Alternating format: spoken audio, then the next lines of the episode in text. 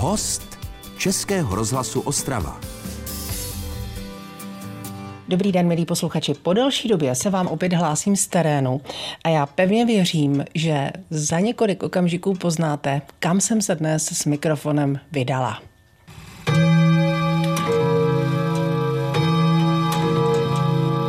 A tady budou tady ty a ty jsou hodně staré. Věřím, že jste poznali, že jsem dnes v hodinářství.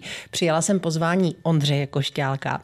A já, než si budeme o hodinách, které jsou všude kolem, povídat, tak poprosím, co to byl za zvuk, co to byly za hodiny, co slyšeli posluchači? Byly to hodiny a hodinový stroj Gustav Becker, přibližně 100 let starý, který vlastně v té době se dělal docela v hojném počtu a hodně těch hodin eh, se dochovalo do dneška a stále se opravují a stále se jim dává nový život. Ty hodiny mají, milí posluchači, minimálně dva metry na výšku, typuju. Asi tak. A je to kus nábytku. Jak je asi těžký? Dá se s ním manipulovat? Eh, tak ono nejtěžší, nejtěžší na celém tom, eh, na, na celých těch hodinách jsou ty závaží. Jo, ty závaží vlastně sami o sobě váží víc než celá ta, eh, celé ty hodiny a to znamená, dokud nesundáte závaží, tak to de facto nepřenesete. Já se dívám a myslím, že jdou přesně, že, že se dívám na vaše, na moje hodinky. Nebo u takových hodin, řekněte upřímně, není důležité, aby šly přesně, ale je důležité, aby vůbec šly.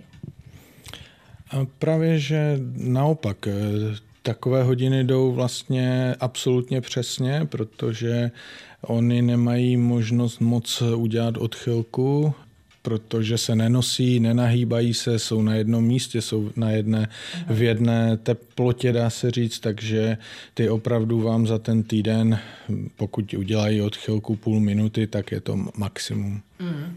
Takže říkáte, že teoreticky mezi lidma takovýchto vysokých, jak se takovým hodinám správně odborně říká? Podlahové. Podlahových hodin by mělo být docela dost. Je vůbec dneska mezi lidmi zájem o to pořídit si hodiny, které vydávají takovýto nebo jiný zvuk? Tak to je těžká otázka. to je těžká otázka. Eh, určitě je velká eh, skupina lidí a hodně lidí, kteří to chtějí, mají, udržují, ať už z, z rodinných důvodů, že to je tradice rodina, nebo že chtějí prostě ten tikot eh, v tom domě mít, protože třeba já osobně si myslím, že v rodinném domě by mechanické hodiny měly být, mm-hmm. že je to taková duše toho, toho dom, domu. To jsou, promiňte, ty, které se musí natahovat tedy. Jsou ano, to mechanické. ano, mechanické hodiny, ty, které. Eh, natahujete, ať už eh, zvedáte závaží, anebo natahujete pero, ale hlavně je tam ten tikot eh, a mechanický chod bez jakýchkoliv baterií. Uh-huh. A v bytě můžou být taky ne, ale myslíte tím jako ten větší prostor tedy? V bytě můžou být taky, ale samozřejmě třeba tady tyto hodiny, sama jste slyšela, že jsou eh, poměrně hlasité a ono v činžovním domě nebo panelákovém mm. domě eh, ve 12 v noci by určitě sousedi eh, úplně nej, ne, nebyli z toho úplně nadšení. Pane Košťálku, stává se, že vám lidé zavolají a řeknou, ať přijedete k ním domů se na ty hodiny podívat, protože je prostě nechtějí transportovat. Bojí se, že by je poškodili, ale že potřebují jenom, abyste zjistil na místě, jestli jestli se s nimi dá ještě něco dělat? Jo, tak u podlahových hodin je to dosti časté, že to nepřivážejí. Jo, to opravdu většinou se proto jezdí, protože u podlahových hodin je převážet. A my to ani nechceme, aby se převážely jo, ty podlahové. U nástěných už je to trošku jiné, tam záleží na zákazníkovi, ale u podlahových eh, se jezdí téměř vždy. A co máte v té brašně, když vyjíždíte? Určitě bez čeho tam nevyjedete. tak to jsou, to jsou věci, které eh, v, při, eh, ta, ten, ta samotná oprava, ta velká oprava, ta už probíhá potom v dílně, ale na tom místě vám stačí opravdu hm, těch nářadí, řekněme, deset. Mm. Jo? A na oko vozíte sebou něco, vy nosíte brýle jako pořád v civilu a nosíte na oko něco, čím se prostě podíváte na ten stroj detailněji. Hledám to slovo teď. No lupa. Lupa. lupa. Normálně. Hodinářská lupa, která, kterou se používá, kterou používáme v práci vlastně všichni hodináři, protože asi málo kdo z hodinářů dokáže pracovat bez lupy. A nebojte se, já se pana uh, Ondřeje Košťálka zeptám ještě na další věci, se kterými tady ve své mini uh, hodinářské dílně pracuje, bez kterých se neobejde. A samozřejmě, že vám dáme i pár rad, jak se o hodiny starat, aby vám co nejdéle vydrželi. Český rozhlas Ostrava. Rádio vašeho kraje.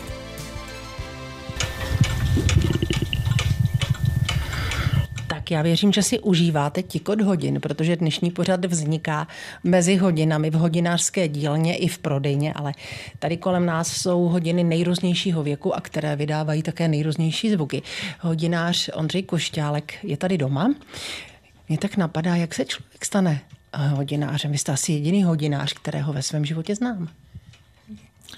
Tak, tak možná, že vy znáte zrovna jenom mě, ale určitě jediný nejsem, je nás v Ostravě. To jsem neřekla, ale moc vás není. Je, ale je nás v Ostravě pořád dost eh, a v, je to u někoho, někdo to má v rodině jako rodové, někdo se k tomu dostane, dá se říct, náhodou, tak jako já, když jsem eh, po střední škole eh, přišel a našel práci v hodinářství a takhle jsem se postupně k tomu eh, dostal a vypracoval.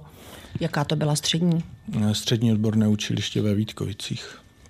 Jako nějaký eh, teď přemýšlím, jaký obor by to mohl být, když je to teď úplně jemná práce, kterou děláte. A, ne, hodinařina potom se studovala až v Olomouci. Ano, ve, ale, ale respektive ve, špe, ve A to učiliště teda? Tam jste jako co se vyučil? Uh, hutník metal. No to je úplně. Jo, jo, jo to jde jo, úplně. Jo, tam, no ano. To, to, no. to je ruku v ruce s hodinama. No. To nevím, jestli to tam takhle do toho dáme, ale... Mně to připadá, promiňte, ale jako opravdu, že v těch 15 letech jste o hodinařině samozřejmě neměl asi ani potuchy. Ne, to byla v podstatě úplná náhoda. Jo. No. A ve Štemberku tedy je stále škola doteď? Ne, ne, ne, ne. ve Štemberku už není, už zůstala jenom v hlavě v Polné. Jediná škola? Ano. Kam se jde i ze základní školy? Prosím, sdělíte je to, nás tom. Je to střední škola uh-huh. v Polné u Jihlavy, eh, kde vlastně se dá vystudovat hodinář. Hmm. Vy jste ale teda Štemberg ještě, stará škola. Uh-huh. Když jste tam ten obor začal studovat, tak to se asi, já se vás teď nechci věkově dotknout, jo, ale, ale hodně používali ještě natahovací hodinky třeba. Nebo už byly hlavně bateriové, myslím teď eh, hodinky na ruce. ne, tak to se píše nějaký rok 94, takže to je, jako to už byly dneska, to už byly bateriové hodinky, že bateriové hodinky, dá se říct, první bateriové hodinky byly od roku 1969, kdy s tím přišlo Seiko. Samozřejmě ve, ve vě...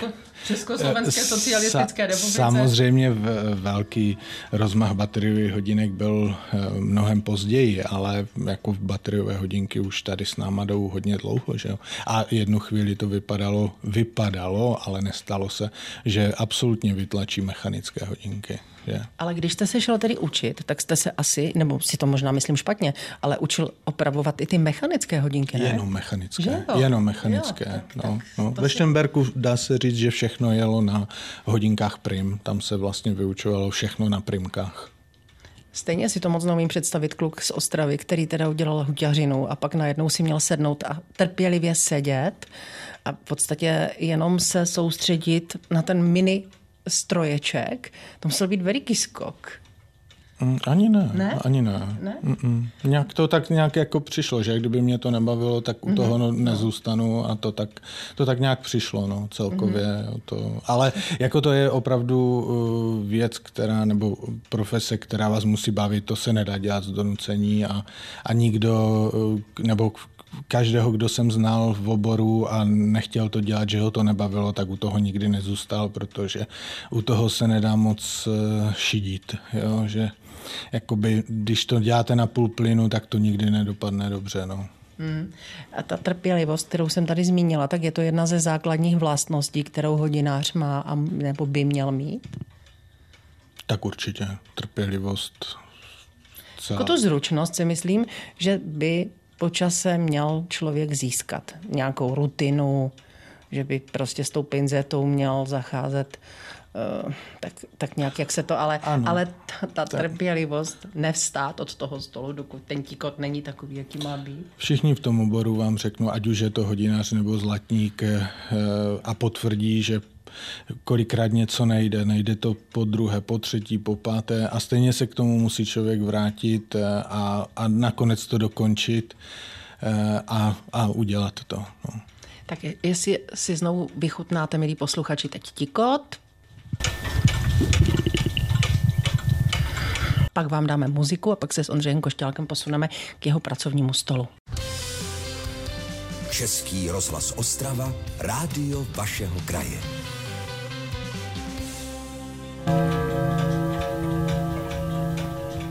Slyšíte kolem, chtěla jsem říct to ticho, ale to by bylo špatně, kdybyste slyšeli jenom ticho, protože já jsem dnes s mikrofonem v hodinářství. Ondřej Košťálek už se přesunul ke svému pracovnímu stolu. Tady mm, má spousty věcí. Pane Košťálku, prosím, bez čeho prostě hodinky neopravíte. Dneska už můžu říct, že je neopravím bez lupy, ale jinak je to samozřejmě eh, velké množství pinzet, šroubováků a různých přípravků, které jsou k tomu, eh, k tomu potřeba. Čili to jsou speciálně vyrobené nástroje pro hodináře? Tak speciální jsou v tom asi ve velikosti. Jo, že tak prosím přibližme, tady je třeba pinzeta, vážení posluchači, která Ukažte mi takovou nějakou úplně typickou. Tak, budeme ji popisovat a do toho nám budou krásně kolem nás bimbat zvony. Titánium je na ní napsáno, to znamená, že je z titanu. Ano, toto, eh, tato konkrétně je z titanu, ona se moc neliší od ostatních eh, jakoby tvarem, ale je tím, že je z titanu, tak je mnohem lehčí než ostatní, Aha. tudíž se do ruky lépe bere. Jo? Yeah. Je, je dlouhá zhruba takových 15 cm. Záleží na tom, jako když kupujete takový nástroj, tak si ho nejdříve chcete osahat, anebo kupujete podle katalogu a už, už to máte jako by za ty roky v ruce a víte, co berete. A k většinou u těch pinzet je to hodně podobné, ale samozřejmě téměř každý z těch hodinářů si tu pinzetu chytne do ruky, jak se mu mm-hmm. drží a v, vyzkouší si, ale u těch základních pinzet je to plus minus stejné. Jo? Já se tady dívám na stole, máte několika hodinky, to jsou všechno samozřejmě hodinky bateriové, které teď máte před sebou opravit. Ale pozor. Až tady na ty jedny jsou je, Ty jsou po babičce. Takové nosila moje babička, ročník 1908. Úplně přesně. A toto tak možná bude někde odpovídat tady, ale bude to možná trošku později, ale mm-hmm. bude to nějakých 1930, 40. No. Mm. A teď co? Nejdou prostě? Nejdou, no. Mm-hmm. A myslíte, Nejdou. že půjdou takové hodinky ještě někdy? Je to výzva pro hodináře? A tak eh, my už dneska do opravy vezmeme, dá se říct, jen to, co víme, že, že mm-hmm. půjde opravit e, úplně moc času na to hrát si s něčím, co víme, že nepůjde, tak na to prostě prostor není. Za jak dlouho řeknete, že to nejde? Po kolika hodinách nebo nevím, dnech? Tak v 90% to víme po deseti minutách ohledání, ale, ale někdy, někdy se to řekne i až prostě po hodině po dvou, že to nepůjde. No. Eh, poznáte, pane Košťálku, když eh, k vám někdo přijde, že ty hodinky byly dobře uložené, že třeba se o ně dobře ten původní majitel staral, nebo i ten nový nabyvatel, když se jedná o ty historické a že teda mm, jim to prospívalo, že nebyli ve vlhku? Nebo... Zcela určitě, to, to poznáte, jestli chodili k hodináři ty věci, jestli se udržovali nejen tím majitelem, ale i hodinářem. Poznáte prostě, jak byly mazány, eh, určitě ano. No mazány? E, ano, ty vlastně všechno, co tře e, v těch hodinkách ložiska, čepy, musí být e, dobře namazány, aby vlastně to dobře šlo a pokud to není a jde to na, takzvaně na sucho, tak to na těch ložiscích poznáte. A, ale teď se bavíme vysloveně o hodinách, které se musí na, hodinkách, které se musí natahovat. Ano, mechanických. Mechanických mm-hmm. hodinkách. Mm-hmm. Protože možná teď člověk řekne, a co se na těch bateriových vlastně dá opravit, když to je, to je elektronika, tam asi když přestanou jít, tak prostě naschledanou a Tak u levných bateriových eh, se nedá opravit, eh, co se týče strojku, téměř nic, že jo? je tam velký hmm. podíl plastu a opravdu eh, se to opravit nedá, ale dneska se vyrábí, nebo ne, ne dneska, ale vyrábějí se i bateriové hodinky kvalitnější, které mají i ložiska uložené v kamenech hmm. a tam už se to opravuje a dá se to opravovat zcela standardně, tak jak mechanické hodinky. Hmm. Takže od toho teda potom je ta cena hodinek, jo? čím je to ten stroj uvnitř lepší, tak ta cena je vyšší. Ano. ano. Takže opravitelné hmm. hodinky existují stále. Bateriové Baterie. opravitelné hodinky stále existují, určitě ano. Tak to je dobrá zpráva. A jak je to s digitálkami? Tak tam to je, to je v úvozovkách něco jak eh, mobilní telefon, že jo? takže tam toho moc opravovat se nedá, takže to je výměna, výměna celých eh, tištěných eh, desek ale o opravy, o opravy mechanické tady mm-hmm. nehovoříme. Ondřej Košťálek, hodinář, mě dnes přivítal v jeho království, troufám si říct. A já si s vámi ještě, milí posluchači, po písničce vychutnám tady ten krásný tichot hodin. Český rozhlas Ostrava, rádio vašeho kraje. Teď mě trošku zase mrzí, milí posluchači, že přesně nevidíte, kde jsem s mikrofonem. Kolem mě jsou nádherné nástěné hodiny, ale také spousta rarit. Ondřej Košťálek tady má digitálky, typujeme spolu tak ze 70. let a to je takové, takové jako připomenutí. Oni nejdou, že jo, koukám na ně. Jdou, jdou, Fakt jdou. jdou. A jo, jdou.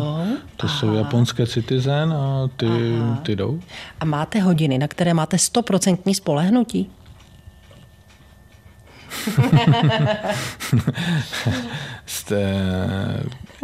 u mechanických hodinek eh, bych řekl, že pokud eh, nespadnou, nepřenáší se, jsou na místě, tak 99,9 eh, je 100% spolehnutí. Mm-hmm. Jo? Vy tady máte takový budík zvláštní na stole. Říkal jste mi, že tam by měl být teda přesný čas.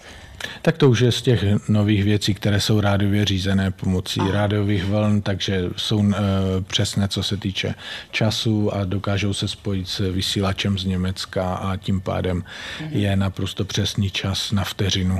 Potřebuje hodinář vědět, kolik je přesně hodin? Máte takovou, mm, omlouvám se za to slovo, uchylku? Pro svůj osobní život ani moc ne, a i když jak samozřejmě mám duchvilnost velmi rád, ale um, uchylku mám v tom, že eh, když měním eh, baterie v hodinkách, mm-hmm. tak eh, vždy chci, aby ty hodinky odešly s přesným časem ode mě. Takže mhm. všechny nastavují. A čistíte i ty hodinky? Tak to už je podle e, zákazníka, na čem se domluvíme, co, v jakém rozsahu ty služby chce a co chce čistit. E, jestli se bavíme o zevnějšku jako náramku uh-huh. a hodinkách, anebo jestli se bavíme o stroji. A teď si dovolím takovou osobní otázku. Máte teď momentálně na ruce nádherné hodinky. E, kolika tedy máte doma? to, to mě zaskočila, ne, nedokážu to spočítat. Asi takhle možná deset, přibližně. Tak jinak, ale... podle čeho si hodinky kupujete? Já si hodinky moc nekupuju, popravdě řečeno. Eh, dlouho nosím, když nějaké mám, protože takové ty, ty pěknější věci, takové ty mechanické věci, Eh, moc přes, eh, ani nenosím před, do práce a takhle jako v běžném životě, ty si beru ty mechanické hodinky většinou při nějakých příležitostech, jako je ples, divadlo, mm-hmm. svatba a podobně ale při denním nošení a při takovém tom eh, každodenním eh, mám opravdu eh, bateriové hodinky, mm-hmm. takové, které prostě, když s něma někde bouchnu, udělám, tak se nic neděje. No jo, ale řekl jste mi, i kdybyste rozbil přední sklo, takže to není problém, že ho okamžitě vyměníte. Ukázal jste mi celou plejádu skal, že to není problém. No tak to, že to není problém a že to okamžitě, to jste si přidala, to jsem neřekl. ale ukázal že, jste mě. Ale že se takhle ty skla mění, nebo jakým způsobem se mění a jak ty skla vypadají, než se vsadí do hodinek, ano, tak to jsem vám ukázal. Mm. Ale, ale to jako se mi ještě nestalo, že bych si rozbil sklo na hodinkách vlastních. Já se přiznám, že taky ne, ale co není, může být. A ještě mi řekněte, když teda jste ve společnosti, díváte se na ruce mužům, protože u žen je to si myslím trošičku jinak s hodinkama než u mužů, ale Je to už taková profesní lehká deformace? Tak určitě, určitě kouknu, ale už mě život eh, taky naučil, že to není to, jak se říká, že podle hodinek a hmm. bod, tak už jsem ve svém eh, životě poznal, že není to úplně vždycky taková pravda, že prostě mnoho, že prostě to ne, nemá tu mm. spojitost, o jaké se tak hodně mluví, že to je trošku eh, hodně nadnesené. Jo. Mm. A řekněte mi, ještě setkáváte se často s tím, že vám lidé nosí něco, co našli po svých předcích, třeba při vyklízení pozůstalostí a přijdou se jen tak zeptat, jestli to má smysl s tím něco dělat, anebo už to automaticky vyhazují spíš? Ne, to se stává, dá se říct, každý týden. To je, na, to je dá se říct, každo, eh, na denním pořádku, že někdo buď zavolá, že by přinesl, že to, jestli to má nějakou hodnotu, že to doma našli, nebo že to bylo, a, a nebo se poradí, jestli má smysl investovat do opravy. A, mm-hmm. Takže se budoucnosti hodinek na ruce takových těch, myslím, chytrých, které vám ukazují, nevím co všechno, nebojíte? Eh, že by eh, vytlačili tradiční hodinky. Já ani moc ne. Já, si, já to ani moc ty chytré hodinky, mm, já to zaprvé ani neprodávám, já tomu ani neříkám hodinky. Eh, věřím tomu, že, věřím tomu, že to má jako pro určitý způsob života nebo pro sport nějaký smysl, ale s hodinkama to moc společného nemá, kromě toho, že to možná jako ukazuje čas. No. Já vám moc děkuji. Milí posluchači, dnešní pořad host Českého rozhlasu Ostrava vznikal u hodináře Ondřeje Košťálka v jeho dílně. Na návštěvě byla Iva Piskalová. Naschledanou. Český rozhlas Ostrava. Rádio vašeho kraje.